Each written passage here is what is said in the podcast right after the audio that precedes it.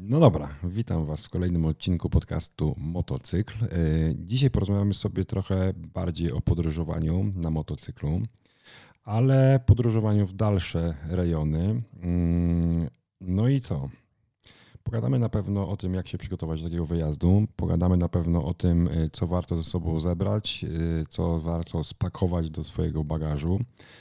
E, no i pewnie o wielu innych rzeczach, które wyjdą w trakcie e, mojej rozmowy z moim dzisiejszym rozmówcą. No to zapraszam.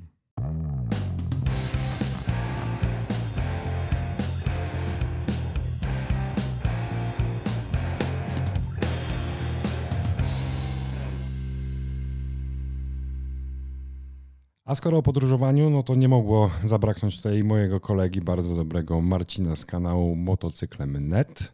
Dziękuję. Proszę bardzo. Który, bardzo mi miło. Który przemierzył naprawdę wiele kilometrów na, swoich, na swojej maszynie czy swoich maszynach, ale też na maszynach, które gdzieś tam wynajmował. Cześć Marcin. E, dzień dobry Tomku. Jak, jak kulturalnie, bardzo ładnie. E, Marcin, to może od początku, co? E, tak trochę obserwowałem twój kanał i na tej bazie może błędnie wyciągnąłem wnioski, ale Chyba zaczęło się tak naprawdę od Gruzji? Czy to jest mój, moje błędne założenie wynikające z y, historii kanału? E, tak naprawdę to zaczęło się od Lwowa i od y, Yamaha Virago 535, którą nie byłem w stanie y, wyprzedzić tira. E, jak wracaliśmy z tego Lwowa, to był jakiś taki weekendowy wyjazd. Pierwszy mój w życiu, pierwsze 300 kilometrów w dalszą trasę. E, to na granicy spotkaliśmy kolesi jadących na Afrikach Twin, wiesz, opony, te sprawy. E, no i tak mówię do mojego kolegi Krzysia, słuchaj Krzysiu, myśmy powinni tak jechać w przyszłym roku. No a on mówi, no okej, okay, ale gdzie? No, mówię, po pierwsze to musimy zmienić motocykle, jedźmy do Gruzji. On mówi, jedźmy do Odesy na tą wyprawę, nie? Ja mówię, stary, do Odesy to my sobie możemy na długi weekend jechać. My musimy coś zrobić grubego. No i tak się wziął pomysł wyjazdu do Gruzji i no i faktycznie pierwsza większa wyprawa to była właśnie Gruzja, magiczna zresztą dla mnie. E, no, odwiedziłem ją chyba z kilkanaście razy i zawsze lubię tam wracać, bo czuję się tam jak u siebie. Okej, okay, była Gruzja. Nie, nie, chciałbym jak gdyby rozszerzać w tym momencie y, każdej podjęcie tej podróży, bardziej przeanalizować, mhm, czy, okay. czy pogadać z Tobą o tym, jakie były kolejne, że tak powiem, etapy tego Twojego rozwoju w podróżowaniu. Y, później co? Już potem Afryka? Czy jeszcze nie? No wiesz co, no w ogóle na tamtej wyprawie byliśmy 5 tygodni. To ty już wiesz, nie? To jest jak kokaina. Po prostu wciągnęło na maksa i wróciliśmy w sierpniu i już w lutym lecieliśmy do Maroka. To był kolejny trip. E, już nie pamiętam ile on trwał, pewnie gdzieś jakieś trzy, może, no nie, trzy tygodnie myślę. E, no i to był, to była następna wyprawa taka, no można powiedzieć już afrykańska, bo północna Afryka, więc y, zupełnie inny klimat, e, inna kultura. No też było super. Okej, okay. no ta Afryka chyba dosyć długo wtedy y, jak gdyby, jak gdyby siedziała w tobie, co? Bo wiem, że potem, tak już troszkę skracając tą całą historię, jak gdyby twoich, twoich podróży, tak? Bo była Ameryka Południowa. Tak, w międzyczasie. Jeszcze jakaś tam, nawet widziałem, jakaś Majorka nawet się trafiła. Tak. No, to taki. To taki nietypowy trochę trip.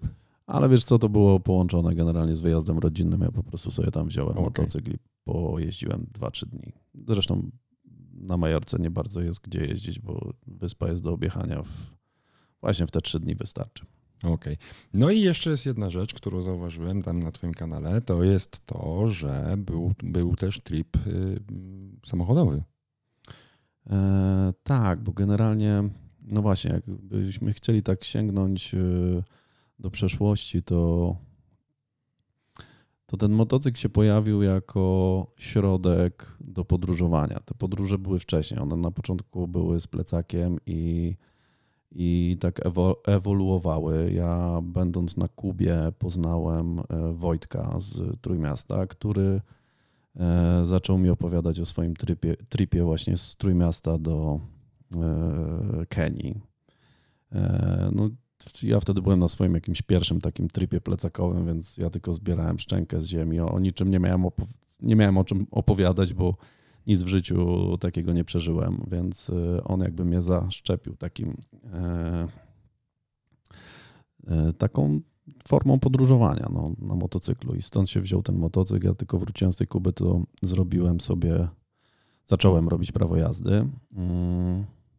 No i jakby nie ograniczam się. No, są też różne wyjazdy. Do tej pory lubię jeździć z plecakiem, ale jak się trafi fajna ekipa i wyjazd jeepem, no to why not? lecimy. Hej, przygodo. I też Afryka wtedy była, co? Tak, też Afryka i to, i to gruba, i to był w ogóle rajd. E, Budapeszt, Bamako. Mm, start był w Budapeszcie, a meta była w Sierra Leone, w stolicy we Freetown.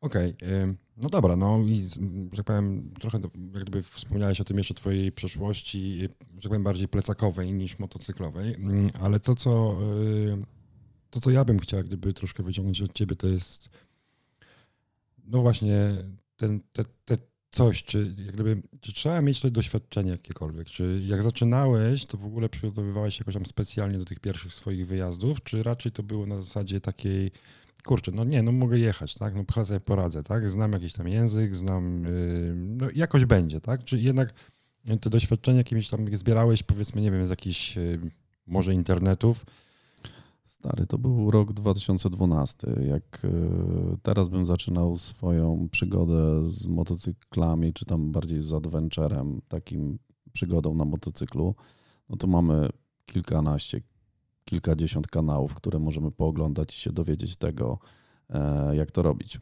E, a tutaj była trochę taka mm, takie chodzenie po omacku. No, ta, ten pierwszy wyjazd do, dookoła Morza Czarnego, bo w końcu tak to wyszło. To nie skończyło się tylko na Gruzji, tylko pojechaliśmy po prostu dookoła Morza Czarnego.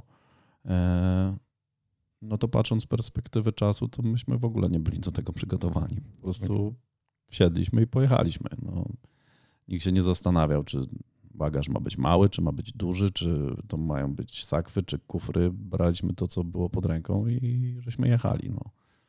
No to dobra, no to teraz jeszcze inaczej zapytam w takim razie, bo trochę mi to przyszło do głowy w momencie, kiedy zacząłeś o tym mówić. No to lepiej y, uważasz może tak z perspektywy czasu, czy lepiej jednak zdobyć to doświadczenie, czy jednak to doświadczenie lepiej budować sobie na własnej skórze trochę?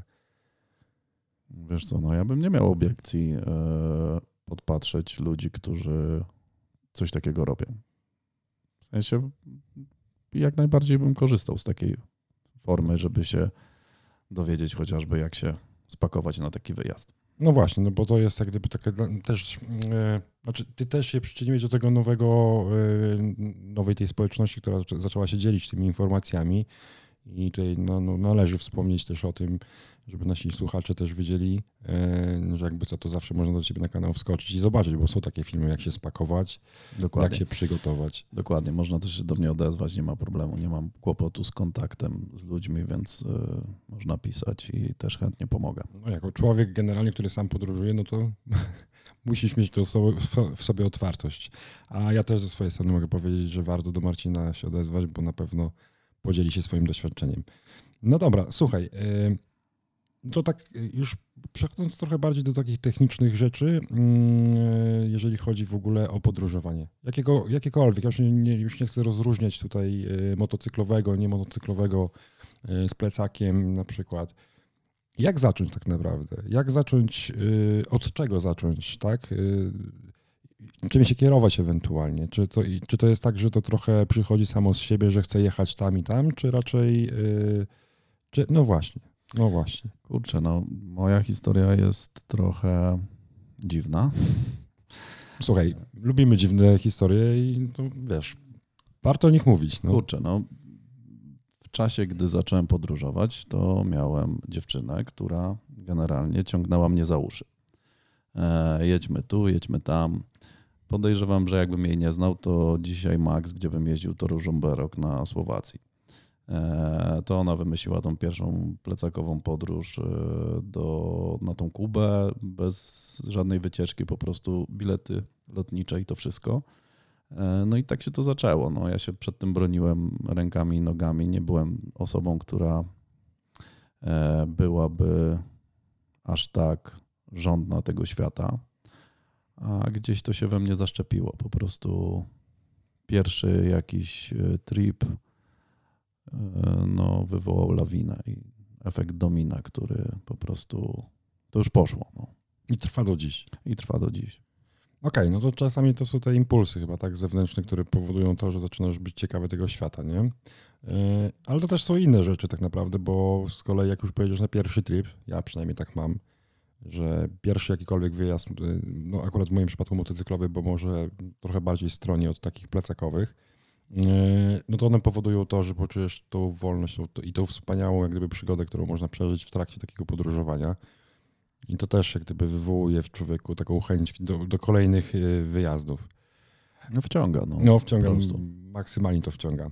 No dobrze, no ale teraz przejdźmy jak gdyby do takiego mm, etapu planowania. Znaczy ja, ja też y, chciałbym też podkreślić to, że ja mam pewnie, znaczy nie wiem, czy mam inną, ale mam, moja perspektywa jest taka yy, na bazie mojego doświadczenia, że ja sobie powiedzmy nie planuję wprost yy, całego mojego tripu. Znaczy mam bardziej, skupiam się wo, wokół punktów, tak? Na mapie, gdziekolwiek, tak? Myślę, Jak to wygląda taki, u ciebie? No, myślę, że to jest y, słuszna koncepcja. Y, mieć zarys, a nie plan A, B, C, tu jechać, i po kolei to robić, bo zawsze są jakieś nieoczekiwane sytuacje, które e, mogą zmienić twój jakby tryb tego, tej podróży, tak? Mogą cię wybić z tego. No chyba, że się bardzo trzymasz kluczo, kru, jak to się mówi? Kurczowo. Kurczowo. E, kurczowo tego, tego swojego planu, ale czekaj, bo się chyba zamotałem, wiesz? Słuchajcie, no, to wszystko idzie na, będzie, że tak powiem, y, na żywca. Y, Czyli nie będziemy wycinać? Nie będziemy wycinać. No, dobrze. No dobra, no yy, dobra, o tym, o tym. No, yy. Znaczy, trzymanie się kluczem, trzymanie się jakiejś takiej z góry ustalonej trasy może powodować jakieś komplikacje. Znaczy, znaczy, w sensie takiej... Jest bez sensu moim zdaniem, bo jakby sytuacja codzienna może cię po pociągnąć w inną stronę tej podróży. Nie wiem, poznasz kogoś, pojedziesz z kimś, coś zrobisz. Znaczy, no ja właśnie też wychodzę z takiego założenia, bo no. chociażby miałem taką sytuację też podczas swojej, swojego wyjazdu ostatniego. Yy, tylko ja bym, ja, że tak powiem, dyktowałem te swoje jak gdyby kolejne dni trochę pewnie innym trybem. Znaczy bardziej patrzyłem na mapę i nagle mówię, oho, tu jest fajna droga i zobaczmy, co to jest. Nie planowałem, nie planowałem jej w ogóle. Bardziej planowałem punkt, do którego chciałem dojechać. I to, to było takie zaskakujące, nie? Najważniejsze mieć plan e, podstawowy, a później on sam będzie ewaluował i tyle. No. Czyli konkluzja jak gdyby tego, te, tego jak gdyby zagadnienia w planowaniu jest taka, że planujmy, ale ogólnie, a nie w szczegółach. Raz byłem na takiej wyprawie z kolesiem, który e, w ogóle, albo może nie będę mówił gdzie może się ktoś pokapować, kim, kto to jest. E, w każdym bądź razie e, u niego definicja podróżowania to było nabijanie kilometrów, czyli e, jazda po tysiąc kilometrów dziennie, bo kurczę, musimy wykonać plan. Musimy być w tych państwach i tam, to musimy tam być. No kurczę, musimy tam być, bo bo na koszulce mamy napisane. No. Bo świat się zawali. Nie, no, nie to, to, to coś takiego to też w ogóle jak gdyby niszczy ideę w ogóle samego podróżowania no nie, i przeżycia przygody. Nie? No ale z, z, tego, co opowiadał, to on po prostu tak podróżuje i to jest bardziej jazda niż, niż zwiedzanie czy, czy poznawanie innych kultur. No. No, ja się z takim czymś nie, nie identyfikuję, bo to yy, równie dobrze po torze można jeździć i nabijać kilometry. Nie, no to, to jest y, no to jest słabe rzeczywiście. No generalnie jeżeli mówimy o podróżowaniu, to raczej w kontekście poznawania y, rejonów, terenów, kultur. Ale masz odhaczone tam, nie? Że byłeś tu, tu i tu. A co widziałeś? Mm.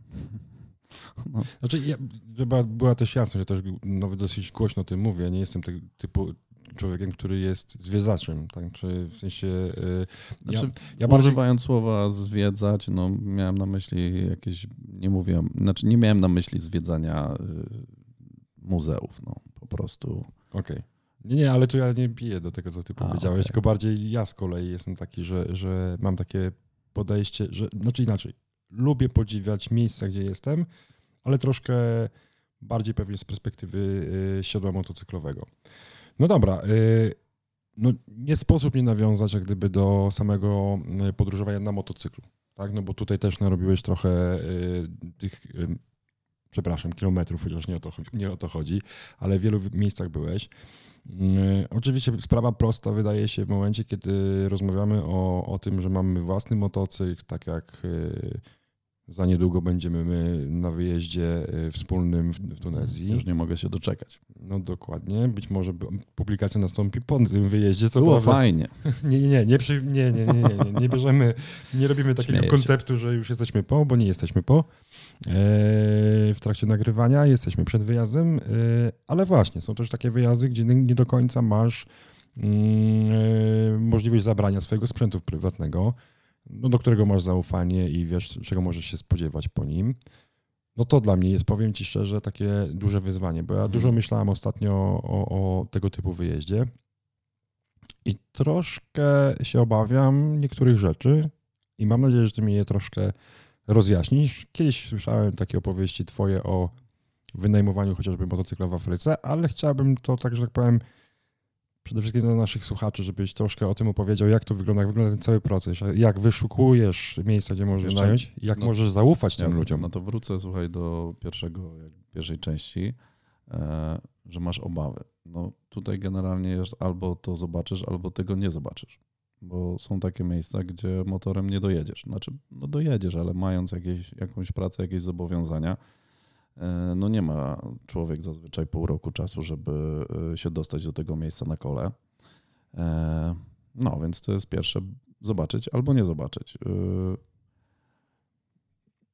No moja podróż do Afryki i wynajmowanie do Afryki Wschodniej, to doprecyzuję, i wypożyczanie tam motocykla, no było właśnie takim albo, albo to zobaczę, albo nie zobaczę.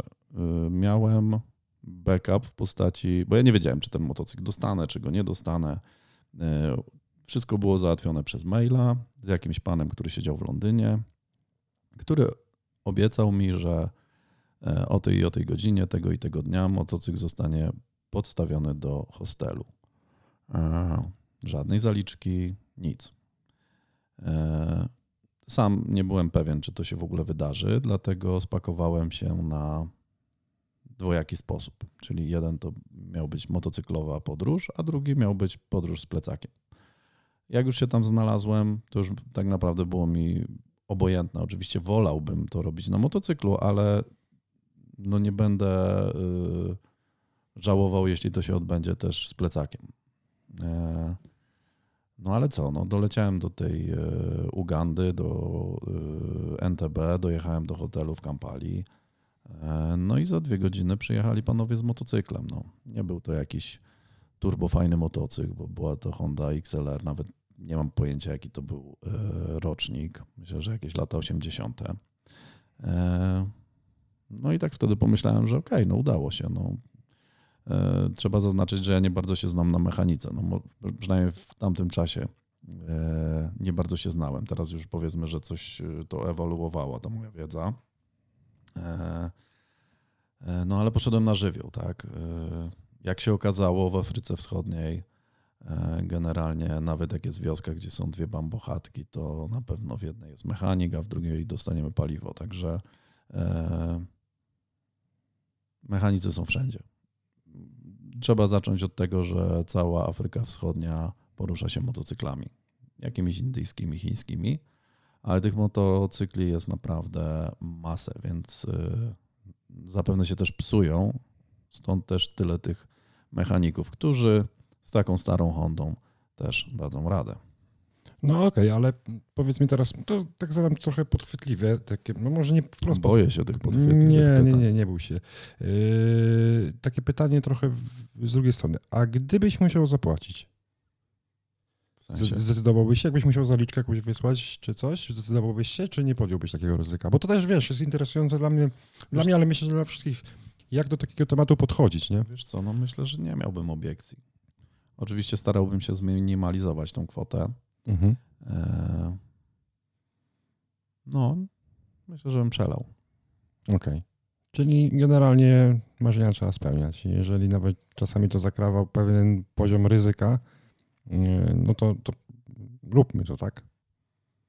No czasem nie mamy wyjścia po prostu. No. Jak gdzieś chcemy jechać i chcemy to zrobić motocyklem, No, nie kupimy go tam, bo nie mamy tyle kasy, czy nie wiem, boimy się, że później, nawet mi kiedyś przeszła taka myśl, żeby ten motocykl tam kupić i nawet się orientowałem, tylko problem później jest z odsprzedaniem go, nie, bo no, zostaną te pieniądze gdzieś tam i, znaczy ten motocykl i, i tych pieniędzy nie odzyskasz, więc stwierdziłem, że taniej będzie po prostu to wynająć. Znaczy bezpieczniej i taniej okej. yy, de facto. Wiesz co, y, to chciałbym trochę pomimo wszystko, znaczy ja, wiadomo, że czasy się zmieniły, y, bo w Afryce ostatni raz, i, czy znaczy inaczej, podczas tej podróży, kiedy, która, to- który to był rok? 15. To Czy- był 15, przełom 15-16. Okej, no trochę lat minęło, dużo Tak. się zmieniło, mm, ale myślę, że... Świat tak- się zmienił. No świat się zmienił to przede wszystkim, ale y, jak myślisz, y, jeżeli chodzi o te koszty? y, Myślę, że jakichś tam drastycznych jakichś wzrostów to nie spodziewałbym się. Wiesz co, no teraz planowałem wrócić do Ameryki Południowej i robiliśmy z kolegami wstępne wyliczenia Mm, i w stosunku do roku 18, bo wtedy ostatni raz tam byłem, wyszło nam o 50% więcej. No to tak bym się No. powiedzmy spodziewał. I nie? myślę, że dotyczy to wszystkich części świata. Okej, to ile cię kosztował tak mniej więcej motocykl? Tak orientacyjnie bardziej się pytam, tam w Afryce co, chociażby? Wtedy, wtedy ja płaciłem chyba 25 dolarów za dobę. Okej, I to było mega tanio. Y, I dlatego miałem taki stary motocykl i to była 250, to nie był żaden duży motocykl.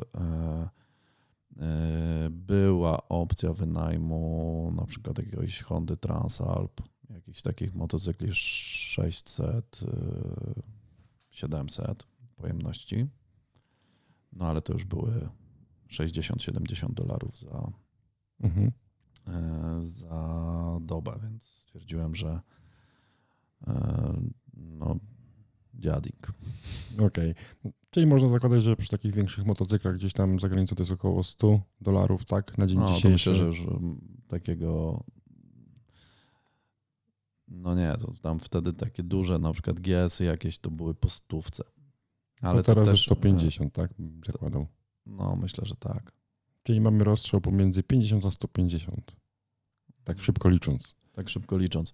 E, No teraz też e, jakby w krajach Afryki Wschodniej, jak, bo tak śledzę czasem, to też i powstało więcej firm tego typu, które świadczą takie usługi, więc e, jest więcej opcji na, na wynajem. I pewnie za tym też poszło może trochę więcej bezpieczeństwa w tym zakresie. Znaczy w sensie takiego, wiesz, kontaktu, zarezerwowania, potwierdzenia sobie tego wynajmu i tak Dużo dalej. jest firm, e, które prowadzą e, Holendrzy albo no, jakieś takie europejskie e, nacje, więc, e, więc na pewno to jest o wiele e, bezpieczniejsze niż, niż moja transakcja. Wtedy chociaż ona nie była niebezpieczna, bo nic nie ryzykowałem. Jasne. No dobra, ale teraz tak. No mamy niby załatwiony już sprzęt, tak? Y, Wiemy, gdzie jedziemy. Y, I ty trochę o tym powiedziałeś, a ja bym trochę chciał to rozwinąć, bo powiedziałeś coś takiego, że byłeś przygotowany na dwie jakby wersje podróżowania w tamtym czasie, tak? Ale y, no właśnie, to wszystko się sprowadza tak naprawdę do lotu, y, do tego, jak się spakować y, i jak dolecieć w miejsce docelowe. I tu moje pytanie właśnie, jak, jak właśnie się przygotować, jak polecieć na przykład chociażby ze sprzętem motocyklowym? Pytanie, czy właśnie go brać ze sobą, czy jakkolwiek inaczej do tego tematu podejść. No bo Zależy, gdzie lecimy. No, No, do takiej Afryki Wschodniej to obowiązkowo e, ciuchy i kask bym sobie wziął, bo e, temat jest e, ciężki do ogarnięcia. E, na taką Majorkę, o której wspomniałeś, to tam możesz jechać w klapkach, bo wypożyczalnia ma 200 motocykli i prawie sklep z ciuchami do wynajmu. Nie? Mhm. Więc możesz sobie dobrać wszystko pod siebie. Ale jak właśnie jest jakiś problem, co prawda całkiem niedawno nasi wspólni znajomi, czyli Moto Hero i, i... My zawsze o nich wspominamy, zawsze. ze sobą gadamy. Nie wiem, jak to wyszło. No, no, tak no. wyszło, wychodzi. Ale w każdym razie całkiem niedawno byli, byli we Włoszech, tak? Oni polecieli y, na Sycylię, tak dobrze mm. pamiętam? Y, I podróżowali właśnie y, z, z mm, kaskami, ciuchami i tak dalej, i tak dalej. Nie pytałem ich jeszcze o to absolutnie, ale no to dlatego mając okazję zapytam ciebie. Jak, no jak ja byś... powiem tak, no w owym czasie wziąłem cały strój motocyklowy. E, buty miałem tylko nie motocyklowe, w sensie, bo ich już praktycznie nie miałem gdzie włożyć, więc wziąłem jakieś takie wojskowe buty. E, I no kask miałem w walizce, no tylko wiesz, to był lot liniami takimi dalekosiężnymi, to nazwijmy, nie jakimś takim Ryanerem czy czymś takim, e, więc tam ten bagaż jest dość duży, nie? Więc no wszystko tam upchałem, no. E, no, ja jestem minimalistą, jeżeli chodzi o e, zabieranie, ale to też ewoluowało, e, bo na pierwszej wyprawie miałem kupę niepotrzebnych rzeczy. A jeżeli chodzi o mm, ten wyjazd do Afryki, no to, no to w ogóle rekord rekordów, jaki pobiłem. Tam miałem na dwa tygodnie malutki plecaczek na motocyklu i, i tak podróżowałem. Co prawda nie było żadnych biwaków bo byłem sam, więc stwierdziłem, że będą noclegi tylko pod dachem. Pod dachem, dokładnie. No okej, okay. trochę o tym wspomniałeś, y, czyli mm, te pierwsze kroki na miejscu, że tak powiem. Czyli co, zalatujesz w takie miejsce, pierwszy nocleg, tak, oczekiwanie na podstawienie ewentualnie motocykla. Y, I co? I długa? Czy jeszcze, jeszcze no jakieś formalności? Nie, żadne formalności, ale e, Afryka to jest taki trochę stan umysłu i trzeba troszeczkę się z nią zaprzyjaźnić na początku, bo to jest taki, ja to nazywam wszechogarniający syfek. E, do Afryki, jak pojedziesz tej, tej czarnej Afryki, to jest albo się ją kocha, albo się ją nienawidzi. E, no nie wiem, ja ją pokochałem od pierwszego wejrzenia, ale też musiałem się troszeczkę zaklimatyzować. W Ugandzie jest lewostronny ruch. To mi jakby y, troszeczkę spędzało sens powiek, bo musiałem się do tego jakoś y, przyzwyczaić, a to nie jest, tam nie jest y, w mieście tak jak u nas, że masz światła i w ogóle wszystko cacy i wszyscy jeżdżą jak należy, tylko to jest dżungla. No. Miejska dżungla z setkami motorów, które jeżdżą bez ograniczeń, żadnych ograniczeń. No więc do takich rzeczy trzeba się przyzwyczaić, no, nauczyć też trochę jeździć w tym, w tym e, tłumie motocykli, żeby też było dla siebie samego bezpiecznie. Ale to rozumiem, że co, że jakoś tam te pierwsze dni raczej na spokojnie tam e, spędzałeś, czy, czy, czy jak to wyglądało? No bo zajeżdżasz, jesteś w hotelu, tak? Rozumiem, pod hotel podstawiają ci ten motocykl tak. i co, i te pierwsze dni to jeszcze nie ruszasz? Nie, bardziej... ruszam, ale jeżdżę po kampali. Przez pierwsze dni sobie pyrkam po okolicy, jakby się klimatyzuje. Też pogoda też jest tam troszeczkę e, uciążliwa, bo no, Uganda leży nad największym jeziorem afrykańskim, e, jeziorem Victoria, więc e, jest bardzo duża wilgotność i bardzo duże temperatury, co daje to, że po prostu wychodzisz z klimatyzowanego pomieszczenia i jesteś w sekundę mokry i potrzebowałem dwóch dni, żeby się e, zaklimatyzować. Ja też przed wyjazdem zapoznałem się z e, kilkoma osobami e, z Kampali, e, lo, lokalnymi ludźmi. I, no i też z nimi jakby chciałem się też pospotykać na żywo i pogadać i zakumplować się. Jasne.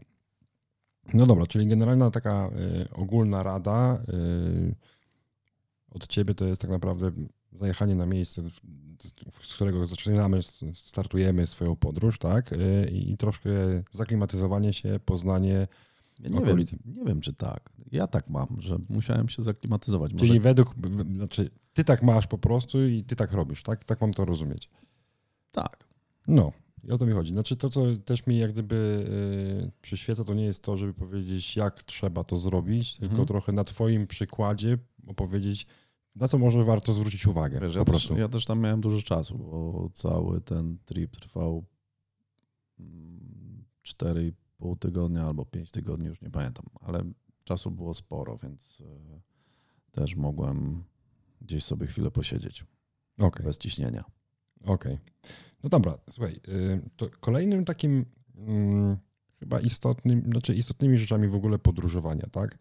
To są pewne, pewne takie elementy, które y, no, jak gdyby towarzyszą nam przez cały czas tego y, podróżowania. Pierwsza i zasadnicza rzecz, tak? To jest coś, co nawet do mnie trafia, takie, trafiają takie pytania, ale stary, jak to jest być miesiąc czasu w podróży samemu? czyli samotność. Czy to w ogóle istnieje? Czy ja jestem w ogóle zwolennikiem teorii, że to nie istnieje, ale chciałem trochę posłuchać od ciebie na ten temat. Co ty myślisz na ten temat? I jaka jest, jaka, no jak, jak, co, ty w ogóle myślisz o tym elemencie podróżowania samemu? Wiesz co, ja pierwszy raz pojechałem sam e, na sławetne Bałkany i byłem tam myślę z trzy tygodnie. I to, było, to był mój pierwszy wyjazd. Mm, I gdzieś, gdzieś w międzyczasie jeszcze spotkałem. Pierwszy samotny. Tak. Gdzieś w międzyczasie spotkałem jeszcze znajomych, z którymi spędziłem powiedzmy tam 2-3 dni nurkując e, w morzu, e, bo to była jakaś grupa e, nurkowa z Krakowa tutaj. I no i tyle. No i później byłem sam. I kurczę, mm, na tych Bałkanach czułem się samotnie. W sensie brakowało mi e, ludzi, ale okej, okay, pojechałem, sprawdziłem. To nie było, nie, nie było tragedii, tak? Generalnie dałem sobie jeszcze szansę powtórzyć takie coś. E, no i następną destynacją była e, Uganda i Rwanda wtedy. No i tam już było zupełnie inaczej tam już może też przez tych ludzi, bo ci ludzie w Ugandzie są w ogóle no, niesamowici. To ja leciałem z Doha w Katarze i pamiętam, jak wsiadam do samolotu, było może 10 osób białych i reszta byli Ugandyjczycy. E, ja kurczę myślałem, że ja z jakąś wycieczką stary lecę. No po prostu wszyscy misie, misie, tutaj cyk, cyk, siema, siema, jak tam, wiesz, gadają jakby się wszyscy znali, nie? No ja mówię, kurczę, no pewnie wracają z jakiejś wycieczki, wow, nie? No ale nie, stary, to okazało się, że ci ludzie tak mają. Po prostu nie ma tej bariery jak u nas w Europie, nie tylko w Europie, ale nie ma takiej w ogóle bariery, że jak my się nie znamy, to nie możemy pogadać. Tam po prostu wszyscy chodzą uśmiechnięci. E, i zagadują do siebie. Ja jak pojechałem w te pierwsze dni, właśnie jeździłem po Kampali, to ja miałem milion kumpli tam. Nie wiem, czy to wynika z tego, że jakby byli zainteresowani tym, że e, Muzungu, czyli biały człowiek się pojawił i, i, i, i, przez to jakby miałem, ale też między sobą. No to po tym samolocie było widać, że e, mega otwarty naród, mega otwarty i wiecznie uśmiechnięty i Potem w ogóle wysiadając z tego samolotu zagadała do mnie jakaś laska i w ogóle pomogła mi z załatwieniem samochodu, e, który mnie zawiózł do, do stolicy, bo to lotnisko w e, NTB to jest jakieś godzina drogi do stolicy. No więc mega otwarci ludzie. No i tam nie czułem się samotnie, bo cały czas się coś działo. No, cały czas z kimś gadałem, cały czas e, miałem nowych kumpli i nie, nie czułem się tam samotnie. No. Okej, okay, znaczy troszkę... Bardzo, bardzo duża integracja była e, z lokalną społecznością. Dzięki temu, że byłem sam, bo byłem też na wielu wyjazdach, gdzie e, byliśmy w kilka osób i wtedy już jak troszeczkę zapominasz o nie nadarza się tyle okazji, jak jesteś sam. Zresztą gadaliśmy. No właśnie chciałem trochę o tym powiedzieć, bo mm, znaczy troszkę mnie zaskoczyłeś z Bałkanami, to nie Mhm. ukrywam, bo, bo ja mam troszkę odmienne zdanie, znaczy może nie zdanie, doświadczenie, o tak Mhm. może. E, ale to, co chciałem powiedzieć właśnie, to o czym wspomniałeś, że rozmawialiśmy na ten temat, że generalnie rzecz biorąc, jak się podróżuje samemu, to się nie jest nigdy samemu. A jak się podróżuje w grupie, to tak naprawdę jesteś w tej swojej bańce, która nie jest odizolowana od reszty. Do tego Dokładnie. no jednak samemu, jak gdzieś stoisz na stacji benzynowej, a jeszcze przy dobrych wiatrach na jeszcze opcji rejestracji, to bo to też robi czasami taką, tak, takie wrażenie na lokalsach, y, no to ludzie cię sami zagadują bardzo często, nie? Zgadza się. No wiesz co, z tymi Bałkanami to troszeczkę... Może ja też wtedy byłem taki trochę wyizolowany. Z całego wyjazdu mam jedną znajomość. Poznałem bardzo fajnego kolegę, z którym e, gdzieś tam trzymamy jakiś kontakt, który też całą Europę przejeżdżał wtedy, tylko samochodem akurat, samotnie sobie gdzieś tam jeździł. E, no więc no, no, nie było tak źle, ale gdzieś. Może to we mnie wtedy było. Nie wiem, nie umiem ci powiedzieć. Nie, ale powiem ci szczerze, jak powiedziałeś o tym koledze, którego masz tam, gdzieś tam poznanego, w ogóle to Polak, czy... Tak, tak, tak. A, Polak, bo ja akurat widzisz, ja ze swojego ostatniego wyjazdu to mam Holendra. Okej. kolegę, którego, który również, y, i to jest ciekawostka taka, który ty również podróżował sam, tylko że on przez pół roku miał pół roku, półroczny urlop i podróżował samochodem. Półroczny urlop. No, Brzmi nieźle. no nie, no Hola- Holender, nie? W każdym razie miał półroczny urlop, yy, no, zapewne bezpłatny, bo nawet pewnie te Słuchaj, a, a jak jest. e, Jak Holender ma półroczny urlop, No. to jest latający Holender, nie? Powiedziałbym, że prawie latający, bo, bo powiem ci tak, jeździł jakimś, jakimś hybrydowym Hyundaiem, już nie pamiętam, co to był za model kompletnie. Mm, Spotkaliśmy się w ogóle na, na kempingu w Grecji i chłop jeździł tym swoim Hyundaiem w miejscach, gdzie generalnie zapuszczali się tylko adventurowi jeźdźcy motocyklowi, nie? On już wtedy mi mówił, że, bo, bo, bo on wcześniej był w Albanii, z Albanii, czyli od tamtej strony jechał, tak, od zachodniej.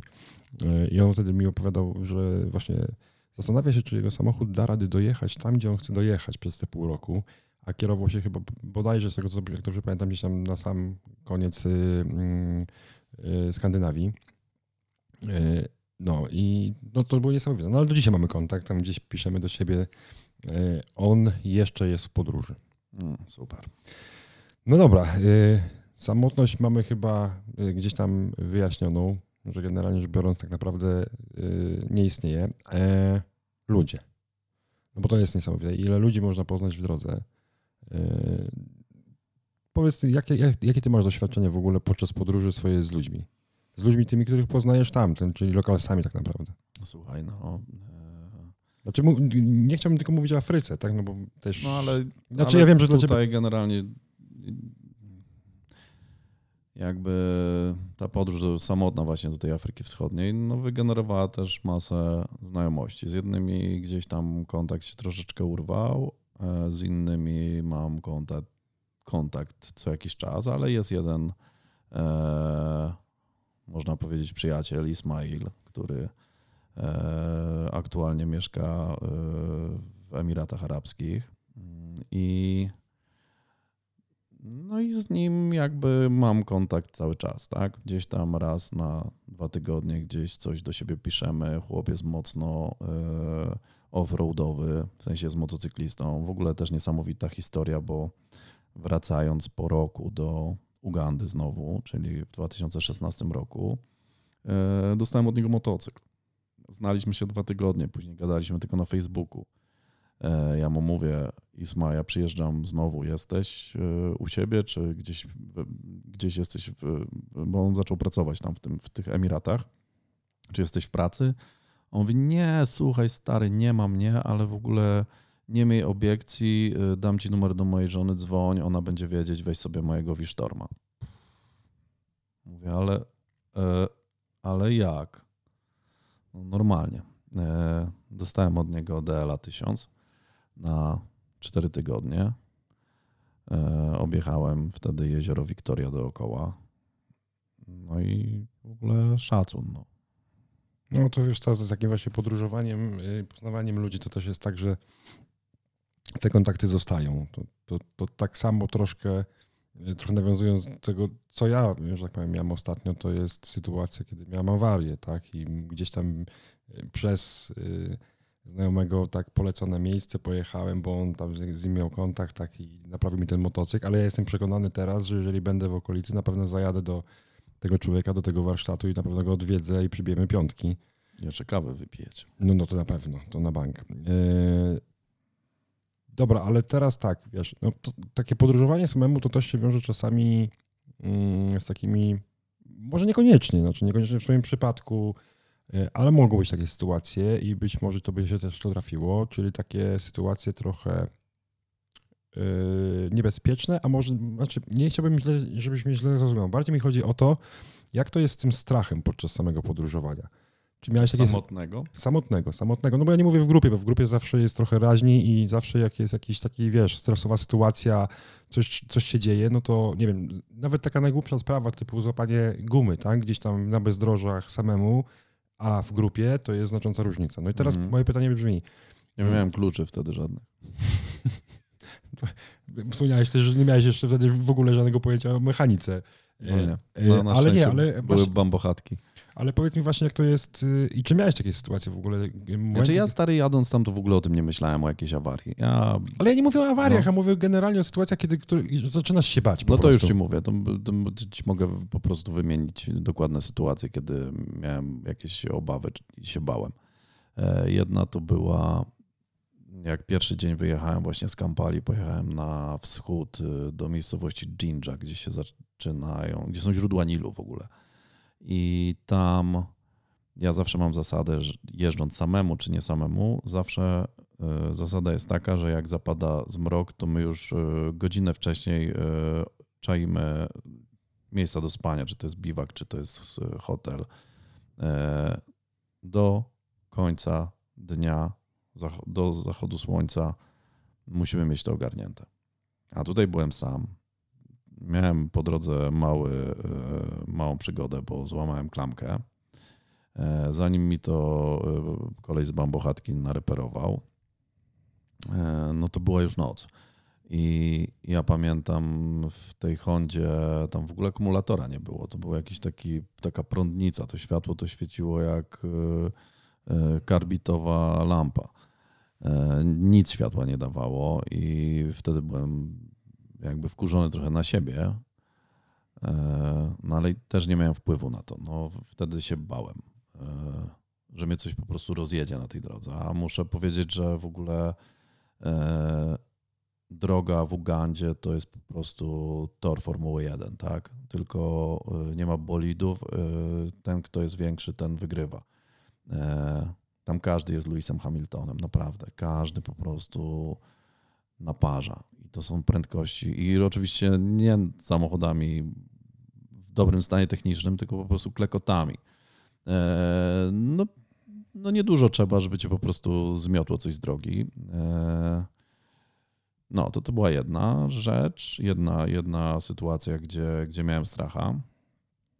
Druga sytuacja była na pograniczu E, Burundi i Tanzanii. Ja nie byłem w Burundi, ale wjeżdżając z Rwandy, Burundi jest krajem sąsiednim, e, byłem w tej strefie przygranicznej po stronie tanzańskiej i tam e, trafiłem na obóz dla uchodźców. Ja czytałem o tych obozach dla uchodźców, że tam taka, takie są. Oni tam mieli jakiś przewrót w tej Burundi jakiś tam prezydent, były jakieś wybory prezydenckie i prezydent powiedział po wyborach, ten, który przegrał, że on w ogóle e, ma gdzieś takie wybory, no i wyszedł z wojskiem i w ogóle pozamiatał tam, nie?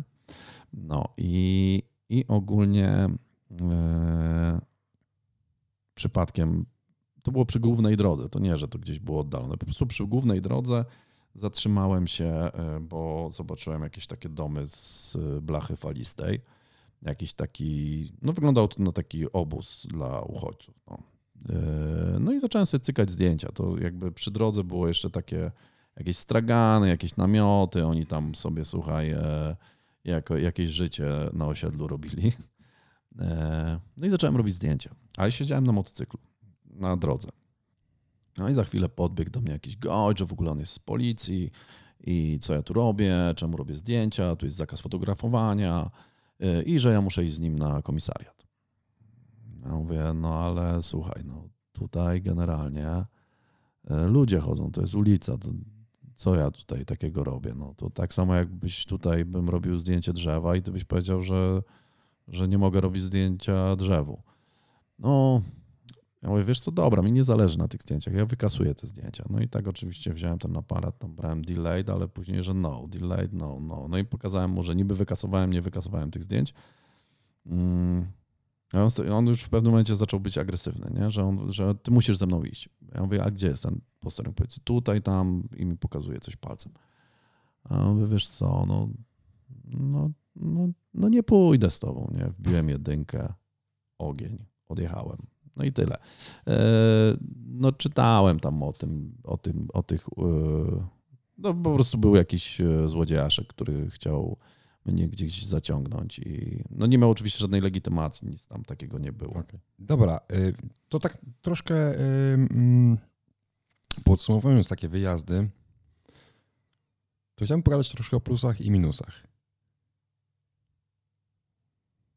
Nie ma to żadnego znaczenia. Marcin właśnie zrobił minę bo jej, jego córka się obudziła, ale słuchaj, tak, nagrywamy, w, w, nagrywamy w warunkach domowych, tak więc y, są to dodatki do tego podcastu. Dokładnie. Nie znaczy tak właśnie się troszkę będę wyjaśniał, bo ja w ogóle... Nie tylko w tym odcinku. Nie tylko w tym odcinku na pewno, y, to już wiemy na 100%, ale to chodzi o to, że ja generalnie podróżuję y, po moich, do moich gości, a nie zapraszam do swojego jakiegoś studia. Dokładnie. Tak więc plusy i minusy. Plusy i minusy czego? Podróżowania, podróżowaniu samemu. E, no właśnie. E, no ja bym widział tu same plusy. No to na, w końcu to robimy, tak? Ale na pewno widzimy też pewne minusy. No to nie... Znaczy tak, y, na pewno plusem jest to, że bo jesteś w stanie e, zapaść się w świecie lokalnym.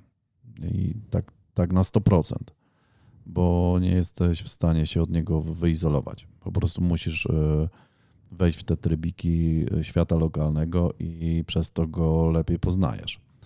E, drugą, drugim plusem jest łatwiej, to już ustaliliśmy, łatwiej poznawać ludzi. Minusem no nie zawsze masz jakieś czasem dobrze mieć kogoś e, do wsparcia takiego, wiesz. E, e, no brak się, znaczy nie masz kogoś, na kim mógłbyś, musisz polegać jakby na sobie, na sobie samym, tak? Nie masz jakiegoś kolegi, z którym, bo z kolegami też fajnie się podróżuje, no. No okej, okay, no znaczy ja wiem o co ci chodzi. Ja się zamotałem trochę znowu. Znaczy, no się zamotałeś. Nie, znaczy ja wiem o co ci chodzi. Znaczy, generalnie rzecz biorąc są sytuacje, e, kiedy podróżujesz samemu i no i cokolwiek się dzieje, to jesteś z tym sam tak naprawdę e, i na nikogo nie możesz liczyć w danym momencie. Tak, no to też przez to jakby ja ci powiem, że ja też te moje samotne wyjazdy to yy, robiłem trochę z premedytacją. W sensie chciałem spróbować, chciałem sobie sprawdzić, podnieść poprzeczkę e, i sprawdzić, jak ja sobie dam radę e, no, samemu po prostu. Mhm. E, coś jeszcze chciałem powiedzieć, ale mi uciekło, pewnie mi się zaraz przypomni. Okej, okay, znaczy to jest jedna jak gdyby strona, ja też o takim, takim minusie chciałbym powiedzieć, który, który z kolei ja dostrzegam mhm. przy takim samym y, podróżowaniu samemu. Znaczy E, nie każdą, e, e, to znaczy też zależy od tego, jak bardzo lubisz ryzyko. Ja, ja z kolei dbam o swoje bezpieczeństwo i, i, zakładam, że mm, nie podejmuję pewnego ryzyka, które by pewnie podjął będąc z kimś. No tak samo, no to no. generalnie, no, no właśnie na przykład noclegi, nie? Że... Ale, to, ale to nawet nie, nie, tylko do noclegi, bo nawet to jest też kwestia wjechania gdzieś bo to też takie sytuacje się zdarzały. Ja miałem taką sytuację przynajmniej akurat w Albanii, gdzie podjąłem decyzję, że się zawracam, ponieważ robi się zbyt niebezpiecznie i nie podejmę ryzyka samemu, żeby tam dalej jechać, bo za stromy, za bardzo kamienisty podjazd. To jest jakby już... logiczne, nie? że, e, że no, ja zawsze wychodzę z założenia, że masz plan na jakiś wyjazd. Ten zarys, o którym żeśmy gadali, jednak pasowałoby wyjechać z punktu A i dojechać do punktu B w całości. No tak. No, to, to, jest, to jest coś takiego, że rzeczywiście. No akurat tak, do tego nie, nie miałem punktu, A, nie, znaczy miałem punkt A, z którego ruszam, ale nie miałem punktu B. Ale nie mówię ogólnie. Nie? Ogólnie, ogólnie. Ogólnie o zakończeniu pomyślnym. No tak, to tak. E, Czy wróciła, to, wróciła ci myśl, rozumiem. Tak, tak, właśnie. E, ja zawsze miałem. Ja bardzo w owym czasie lubiłem fotografować i ze mną się też ciężko jeździło, bo ja cały czas widziałem jakieś kadry i po prostu się zatrzymywałem i cały czas z tym aparatem gdzieś biegałem. Kolega lub koledzy się trochę wkurzali, bo, no bo oni chcieli jechać, a ja cały czas y, coś tam kombinowałem. E, no, więc y, to też był y, plus. To jest na plus do podróży samotnej, że jesteś sobie sam panem i sam organizujesz sobie czas i nikomu nie przeszkadzasz przy tym, nie? No tak, tak. No to ja to też dostrzegam zarówno właśnie mm, w kontekście tego, co powiedziałeś, czyli tam robienie jakichś tam zdjęć, tak? Trochę produkujemy tych materiałów, zarówno ty czy ja i też to rozumiem, że nie każdy chce się zatrzymywać w każdym miejscu, w którym ja coś, coś bym nagrał fajnego, bo fajnego coś widzę. No teraz to już w ogóle, nie? Też z tymi kamerami to już masakra jest po prostu. Ale najbliższy nasz wyjazd to w większości będą nagrywający, tak więc może nasi dwaj koledzy, którzy nic nie nagrywają, nie będą się na nas złościć za bardzo. Oby nie. Oby nie. No, no najwyżej y, będziemy się spotykać wieczorem. No, najwyżej. Znaczy ja też się śmieję troszkę, a propos tego, co powiedziałeś, też się śmieję troszkę, że mi, y, to, ale to wynika już, że tak powiem, z nałogu e, i to może być nawet denerwujące dla niektórych, Bajki? że no... No ale to jak ja jechałem dookoła Morza Czarnego, to paliłem. To mój kolega po prostu chciał mnie powiesić. No, są, są, różne sytuacje. Y, jedni chcą wypić kawę w tym momencie, a drudzy w drugim momencie. Y, jedna kawiarnia nie pasuje, druga kawiarnia nie pasuje. Jest dużo takich rzeczy, które gdzieś tam w podróżowaniu w grupie y, są przeszkadzające dla ja innych. Jestem ciekawy, ile, jak pojedziemy do tej Tunezji, ile będzie czasu trwało tankowanie. Jak się wszyscy rozejdą, to człowieku. Nie, no, Godzina damy, 20. Damy radę. Słuchaj, ja, ja spotkałem, yy, to było, jak wjeżdżałem na Stelvio. Spotkałem grupę ludzi. No to yy, właśnie do tego piję. Ja tak już nie chciałem o tym mówić, ale, ale tam było 13 osób, tak? 13 osób było chyba, coś koło tego. Znaczy 13 osób. Tak, 13, 13 maszyn w każdym razie. 13 maszyn. Osób było trochę więcej, bo tam też były pary. Yy, ale było 13 maszyn, to zatankować, każdy siku przed Stelvio i takie rzeczy, to no wiadomo, to u nich to zajmuje pewnie kupę czasu. E, I też widziałem, jak długo się zbierali, e, czy w ogóle już na samym szczycie, e, jak, jak długo się zbierali do jedzenia, potem zbierali się po jedzeniu, a mi to zajmowało dosłownie kilka minut. No dobra, słuchaj, przygadaliśmy sobie jak gdyby to, te kwestie takie mm, przygotowań, samego podróżowania, jak, się, jak, jak to wszystko ogarnąć, jak gdyby bardzo ogólnie mówię, bo, bo, bo na pewno w szczegółach, jeżeli chcecie poznać, tak jeszcze raz powtórzę, jeżeli chcecie poznać te szczegóły, to zapraszam do kontaktu z Marcinem, bądź na jego kanał, bo tam jest bardzo dużo bardzo fajnych y, materiałów na ten temat. Ale teraz trochę y, jak gdyby y, wróćmy do ciebie jako Marcina. Byłeś w wielu miejscach, tak jak rozmawialiśmy. Nie chciałem tak naprawdę, żeby nasza rozmowa była skupiona wokół tylko jednej podróży, aczkolwiek mhm. troszkę naturalnie wyszło, że ta Afryka ciągle wracała. E, ale to, co ja bym chciał Cię mm, teraz podpytać, i chyba troszkę znam odpowiedź, no ale zadam to pytanie. Mhm. Jakbyś miał teraz wrócić do którejś z tych miejsc, w których byłeś, gdzie by to było? Hmm. Trudne pytanie? Tak. E, sercem cały czas nie, no Uganda, no to generalnie jest miejsce totalnie e, miejsce z pięknymi ludźmi, o może tak bym powiedział. Przyroda też jest ok. Czyli, ale... czyli jeżeli zadam ci pytanie, dlaczego to ludzie? Tak. Ale czym oni są, po takim względem są tak bardzo wyjątkowi? Hmm. Oni generalnie, no tak jak ci mówiłem, są mega otwarci, są cały czas uśmiechnięci. Oni nie są bogaci. Większość tych ludzi żyje za 30 dolarów na miesiąc, ale Jakiś mają taki wewnętrzny optymizm, wiesz? To jest w ogóle niesamowite. E, I no i w gruncie rzeczy są bardzo pomocni. No, cokolwiek się tam nie wydarzyło, coś, co potrzebowałem pomocy, to nie ma najmniejszego problemu. Okej, okay, czyli Uganda. Czyli w takim razie... Wiesz co, no tych miejsc jakby, no każdy coś tam w sobie ma, ale tak jakbym miał wymienić jedno, to tęsknię za tą Ugandą. Chętnie bym tam pojechał, to znaczy na pewno pojadę, to bez dwóch zdań, tylko... To Marcin, Marcin jak to mówią, wiesz... Pamiętaj. Ka count me in, albo pamiętaj o mnie. okay. E, bo ja z miłą chęcią, e, i to też jest takie trochę z mojej perspektywy e, początek do spełnienia marzeń, bo ta Afryka mi ciągle gdzieś chodziła po głowie. Oprócz tego, że pod tyłkiem ciągle ją mam, no tak. to gdzieś tam chodzi. Słuchaj, a nazwa zobowiązuje. No, zobowiązuje, dlatego mówię, że moja Afryka w końcu będzie w Afryce. I cieszę się bardzo, że, że jedziemy.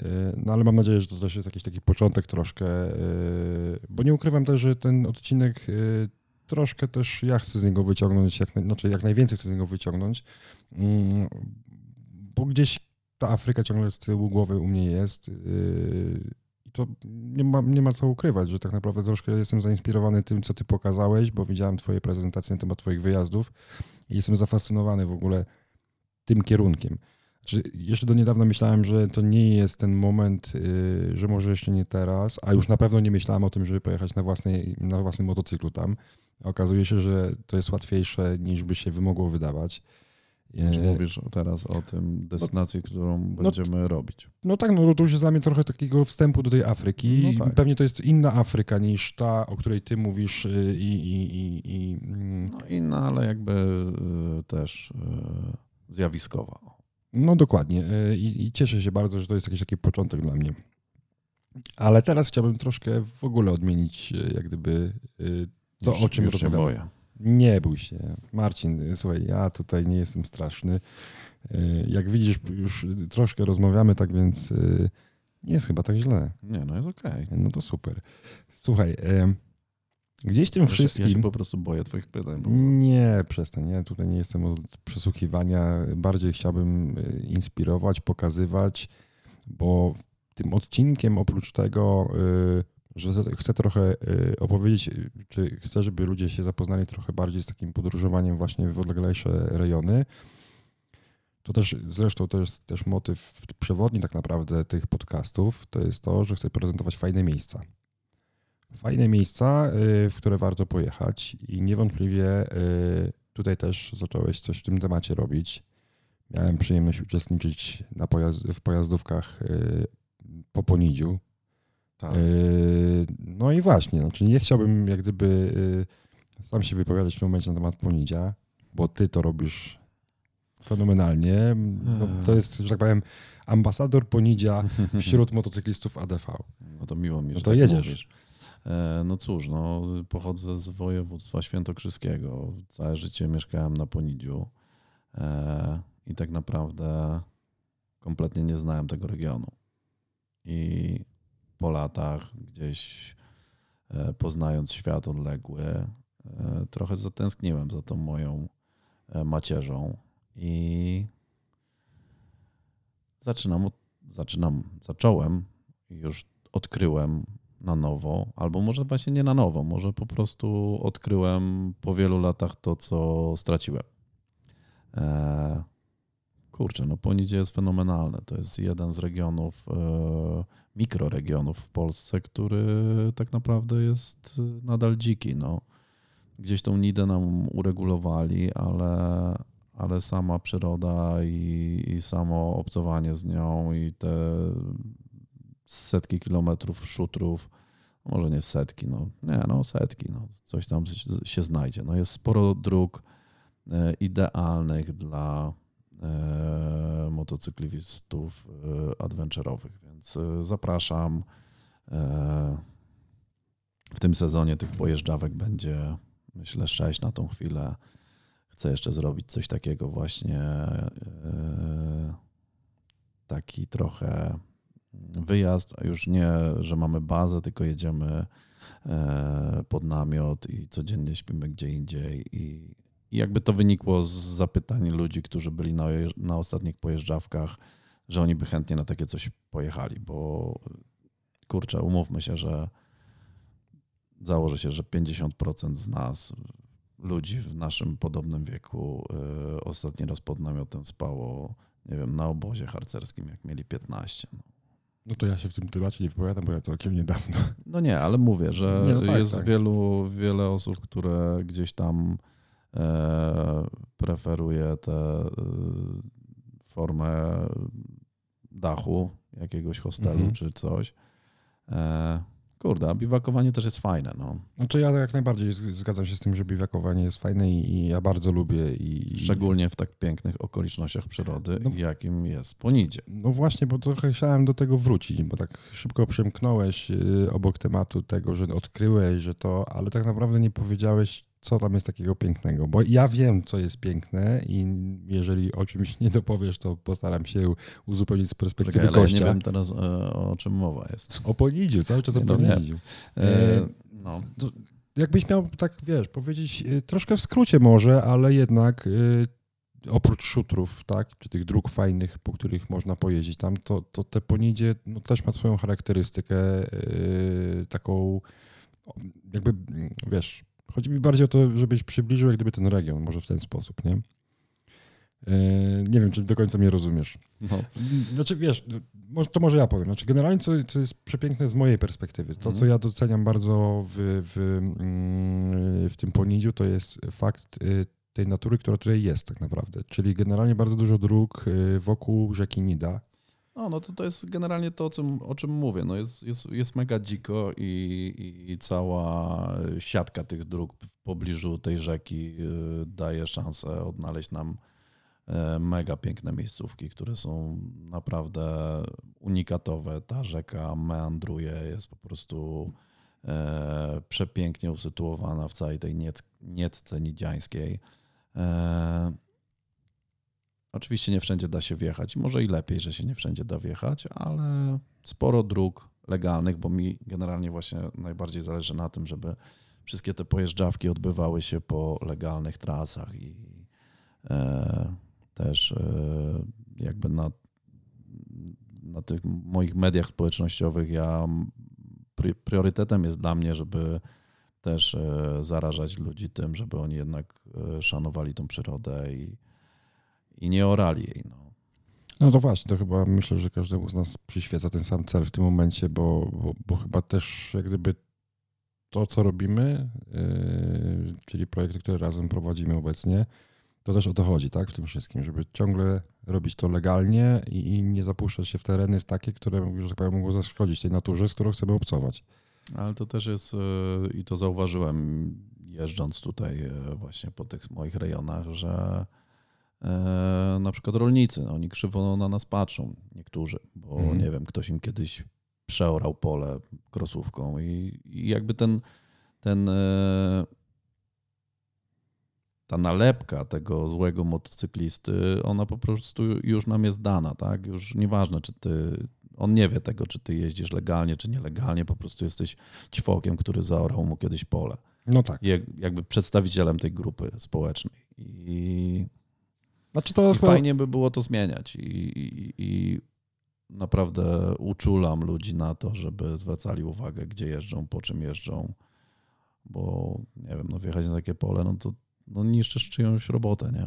No tak, tak. To, to jest właśnie to, że chyba od, od lat, że tak powiem, ale nie tylko, że tak powiem, motocykliści, tak? Tylko du, dużo grup społecznych ma ten problem, że jeżeli przyklei im się łatkę, to już trudno się jej pozbyć i naprawdę duża praca przed, yy, przed ludźmi, którzy chcą jednak zmieniać to, tak? A my chyba należymy do tych ludzi, którzy chcą zmieniać te postrzeganie i to bardzo, bo, bo, bo robimy, no myślę, dużo rzeczy, które układają się w jedną fajną całość. Mam tu na myśli Janusza Lekkiego Terenu, który organ- or- organizować będzie pojazdówki po e, w armii. Polecam, mega miejscówka. Mega miejscówka dokładnie. E, Mam nadzieję, znaczy jestem przekonany, że Janusz będzie też gościem tego podcastu i trochę więcej opowie o tym, o tym swoim projekcie. Ja też gdzieś tam się staram promować Podlasie, bo stamtąd pochodzę, e, ale tylko i wyłącznie legalnie. Tak? Cały czas mówimy tutaj o legalnym e, jeżdżeniu. No dobra, ale jeżeli mówimy o jeżdżeniu, no to trzeba gdzieś tam też wspomnieć o jednej rzeczy, której, która jak gdyby wiąże się z tymi twoimi organizowanymi wyjazdami, no bo też jest przepiękne miejsce, według mnie, czyli y, gospodarstwo rybne Stawy. Gospodarstwo rybackie Stawy. Rybackie, przepraszam. Dokładnie. No, tam e, pracuję od kilku lat. Mm, głównie, głównie właśnie w sezonie wiosenno-letnim. E, dzięki też w sumie tej pracy wróciłem trochę na to, w to świętokrzyskie i na to ponidzie. E, no i co, no, mamy tam kilkadziesiąt hektarów e, stawów, e, hodujemy tam ryby, E, ja głównie zajmuję się tam właśnie e, latem e, bazą noclegową i restauracją. Przepyszne żarcie, fajne okoliczności przyrody, cisza, spokój. No to chyba jest właśnie charakterystyka tego miejsca. Ja, ja miałem przyjemność na powrocie w zeszłym roku ze swojego ostatniego tripu zajechać do Marcina i, i odwiedzić go tam. I tak później już co tydzień przyjeżdżałeś. I potem tak co tydzień zacząłem przyjeżdżać. Mało tego, tak, zmienił nawet moje postrzeganie e, ryby pod tytułem karp, którego nienawidziłem do pobytu u niego. E, będę wspominał jeszcze długo. Filet to filet. to tak, na pewno. Ludzie, na pewno. ludzie słuchaj, nie, nie lubią karpia, bo przeszkadzają im ości, a nie wiedzą, że można zrobić zarąbistego fileta. No. E, w każdym razie do czego dążę? Dążę do tego, żeby też y, jak gdyby rozważyć też w swoich y, planach, w swoich podróżach gdzieś tam przejazd przez te twoje miejsce, wjechanie nawet na tą jedną noc, prze, przenocowanie i skorzystanie. Zapraszam. Zawsze motocykliści są turbo mile widziani. No, dokładnie. Y, słuchaj, mm, Czyli generalnie podsumowując to, to, to twoją poniedziańską przygodę, organizujesz pojazdówki, można zatrzymać się u ciebie po drodze. E, czy coś więcej powinniśmy dodać w tym temacie? Myślę, że wszystko. Jasne, na pewno e, to, co warto jest uwagi, e, Marcin ma zaplanowane sporo aktywności tam na przyszły rok, czy nawet na ten no, rok. Na ten sezon na 2023 E, już w tym momencie się pojawiły u mnie na stronie motocyklem.net e, imprezy. To właśnie są te pojeżdżawki. E, na tą chwilę jest kwiecień, maj, czerwiec i wrzesień, październik. Wakacje ominąłem, bo tam mam jakiś inny plan na, te waka- na to lato. Na pewno pojawi się ta opcja takiej mikrowyprawy, to nazwijmy, z noclegami gdzieś na dziko. E, no i chciałbym też odwiedzić moich e, przyjaciół, w sensie e, zorganizować też pojeżdżawki w innych miejscach Polski, ale to na razie muszę, jest na fazie projektów. bardziej bym powiedział, realizacji już, nie no, projektów. Okay. E, dokładnie. No dobra, Marcin, słuchaj, no, e, pogadaliśmy o, o, o, podróżach, pogadaliśmy trochę o tym, co jeszcze dodatkowo tutaj robisz w zakresie mm, e, takiego adventurowania tutaj w naszym kraju. Coś, co mi się też bardzo jak gdyby od razu przyszło mi do głowy i, i to jest, znaczy ja często w ogóle z tym się y, spotykam, y, że ludzie zaczynają na nowo odkrywać rejony swoje najbliższe po wielu wyprawach gdzieś tam daleko.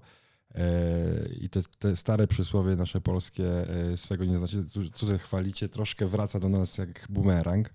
Ja nie wiem, czy się nie starzejemy po prostu. Może to jest też efekt starzenia się, być może, być może, ale to, co ja bym chciał powiedzieć, że, żeby też jakby, żeby też wybrzmiało to z tego odcinka, to jest to, że nie wcale, wcale nie musimy wyprawowo jechać na koniec świata, żeby przeżyć super przygodę. Ja zawsze powtarzam, e, Tomek, że e, każdy rider ma swój komin.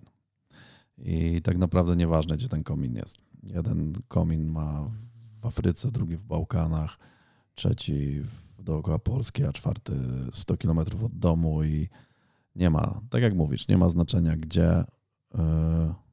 Przygoda. Ja w ogóle uwielbiam słowo przygoda i nawet wolę je bardziej niż adventure. Czyli... No wiesz, no tak ten adventure zrobił się taki modny, dlatego tak go używamy. Tak, ja a... lubię słowo przygoda i kurczę, przygoda po prostu jest do przeżycia wszędzie. No, nie ma znaczenia, czy to jest Afryka, czy okay. Ameryka Południowa. Jasne. Słuchaj, y, no to teraz y, taka kolejna rzecz, która mnie troszkę interesuje, ale której też pewnie jestem częścią, plany na przyszłość. No na, pewno, na pewno wiemy o jednej rzeczy, którą robimy wspólnie, yy, czyli advportal.pl. advportal.pl. No, tak, i tutaj nowa rzecz, która yy, się wykluła w ostatnich miesiącach. No zobaczymy, no kurczę, fajny pomysł. Nie było czegoś takiego. Nie ma czegoś takiego. No, czas pokaże. No, jesteśmy zwarci, gotowi do roboty i, i myślę, że powstanie z tego fajna rzecz. Treści fajne, mam nadzieję, przygotujemy wszyscy. Tak. Nie no, zebrało nas się sześciu gości, którzy mają zajawkę tego, tej przygody. Może powinniśmy w ogóle nazwać e, tak naprawdę ten portal y, przygodaportal.pl. O, było... Niestety by się chyba nie, ta, Byłoby nie, trudne. nie klikał dobrze.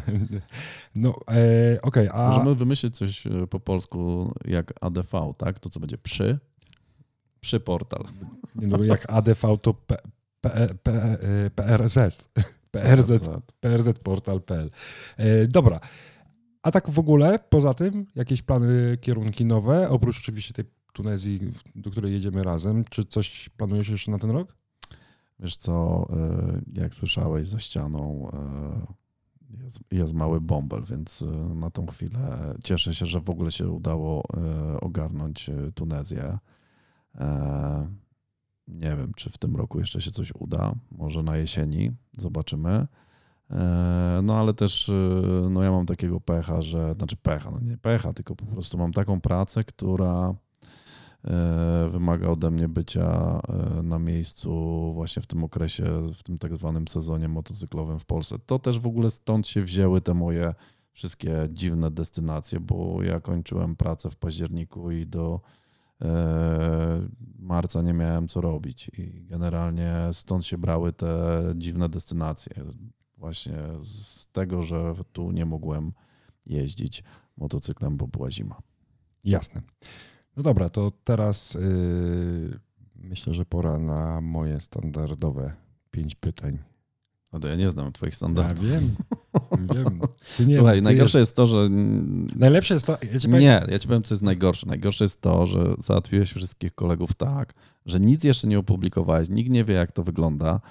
Wysłałeś jakieś coś, i tyle. O to, no. o to, znaczy, wiesz, Więc no, nie znam du, standardów. Dużo łatwiej będzie na pewno kolejnym moim rozmówcą, bo już troszkę poznają te pytania. Znaczy ja wszystkim opowiem o czym to, to, dobrze, to jeszcze przed premierą.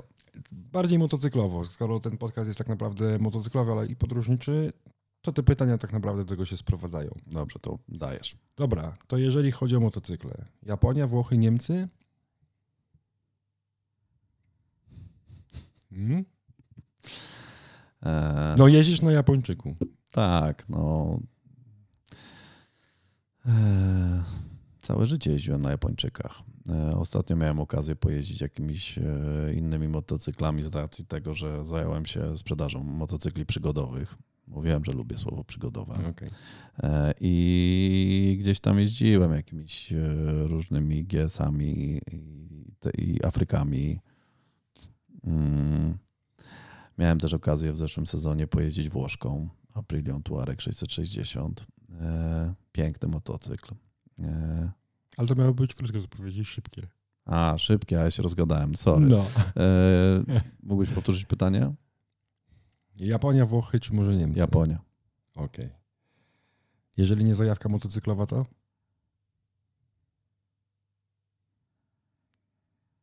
Może do nart bym wrócił. O proszę. Na nartach jeździłeś? Jakiś czas temu, ale motocyklizm mnie pochłonął, że Porzuciłeś. to hobby się... A może do wędkowania? Nie, żartowałem. Okej. Okay. E, no tutaj trochę mam wyzwanie z tym pytaniem, mm, bo tych destynacji u ciebie było i trochę zapytałem cię też o to, e, gdzie byś chciał wrócić w tych podróżach, ale tak na dzisiaj. Siadasz na motocykl, to gdzie byś pojechał? Wiesz co, marzy, marzyłoby mi się, żebym jeszcze w tym życiu mógł swobodnie przejechać przez Ukrainę i przez Rosję. No takie, takie miałbym życzenie, wiesz, gdzie bym pojechał, właśnie w tamtą stronę bym pojechał, jakbym okay. mógł. E, generalnie wschód jest dla mnie no takie numer dwa po Afryce. Okej. A, I ciężko mi na sercu z tym, że się to wszystko tak rozpierniczyło. Okej, a no to, to ma być seria krótkich pytań, ale jednak dopytam. A ten wschód, bo? Bo ja lubię wschód, lubię tych ludzi tam. To już wiem, dlaczego mnie lubisz. Zarówno, zarówno y, szanuję y, ludzi z Ukrainy, jak i z Rosji. Wiem, że to teraz dziwnie brzmi, ale.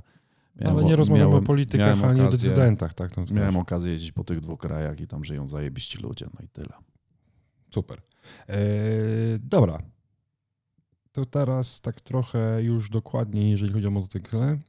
Wchodzisz do salonu z kupą kasy, gdzie stoją wszystkie motocykle świata, który wybierasz. Dokładnie model.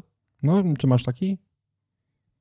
Wie, że można mi przylepić łap, ła- łatkę Yamaha ortodoksa. No. Okej.